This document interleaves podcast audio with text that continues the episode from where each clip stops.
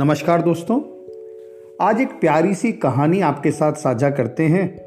इस कहानी के दो रूप हैं। पहला है, थोड़ा मजाकिया अंदाज में, और उसके बाद देखते हैं इस छोटी सी कहानी का एक प्यारा सा अर्थ, या कहना चाहिए हमें जीवन में क्या सीख मिलती है जब हम एक दूसरे का साथ देने का संकल्प लें तो। कहानी कुछ ऐसा है कि एक पिता थे, उनकी दो पुत्रियाँ थीं।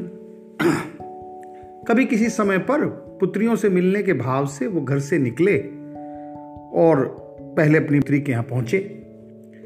बड़ी पुत्री ने अपने पिता से कहा कि इस बार मेरे पति ने ऐसे व्यापार में धन लगाया है कि यदि बारिश ना हुई तो हमें बहुत फ़ायदा हो सकता है। और अगर बारिश हो गई तो हमें बहुत नुकसान हो सकता है। उन्होंने कहा, ठीक है भाई। देखो क्या होता है, आपका नुकसान ना हो, एज पिता हम तो यही चाहेंगे। कुछ दूर बाद वो, कुछ दूरी पर छोटी बेटी रहती थी, पिता उसके पास गया। छोटी बेटी से हालचाल पूछा, बातचीत हुई तो उसने कहा कि इस बार मेरे पति ने खेती में बहुत सारा पैसा लगाया है, बहुत मेहनत की है, पर अगर बारिश नहीं हुई तो हमें बहुत बड़ा नुकसान होगा। और अगर बारिश हो जाती है तो हम बहुत फ़ायदे में रहेंगे, बहुत मुनाफे में रहेंगे। अब इसका मजाकिया पार्ट तो यह है कि पिता घर आया और घर आकर रोने लगा। और रोते रोते बोलता है, सब आसपास के लोग इकट्ठा होने लगे, भाई क्यों रो रहे हो? बोले, भाई बेटी मर गई।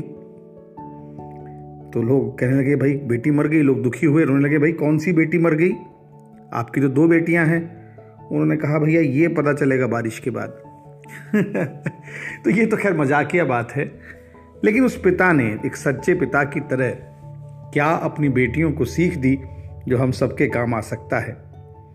पिता ने सोच विचार कर पहले अपनी बड़ी बेटी से कहा कि यदि बारिश नहीं होती है तो आप अपनी कमाई से आधा भाग अपनी छोटी बहन को दे देना। और छोटी बहन से कहा कि यदि बारिश हो जाती है तो तुम अपनी कमाई से आधा भाग अपनी बड़ी बहन को दे देना। सोचिए तो यही समाज का सच्चा स्वरूप है। आज समाज में विघटन का बहुत बड़ा कारण मैं, मेरा का भाव है। और ये मैं, मेरा का भाव कहीं बाहर नहीं, हम अपने ही परिवार में बिताने लगते हैं।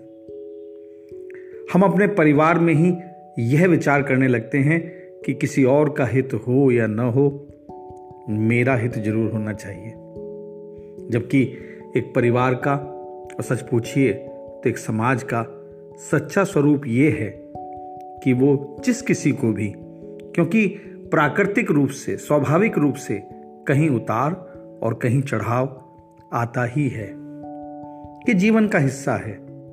तो जो लोग चढ़ाव में आते हैं, जिनका जीवन ऊपर उठता है उनको ये ध्यान रखना चाहिए कि जिनका जीवन किसी भी कारण से नीचे उतरा है, उनकी तरफ़ अपना हाथ बढ़ाकर उन्हें भी ऊपर ले आए। यही एक सच्ची सीख है और ये सीख कहीं और से नहीं, अपने परिवार से ही शुरू होनी चाहिए। आप सभी का जीवन शुभ हो।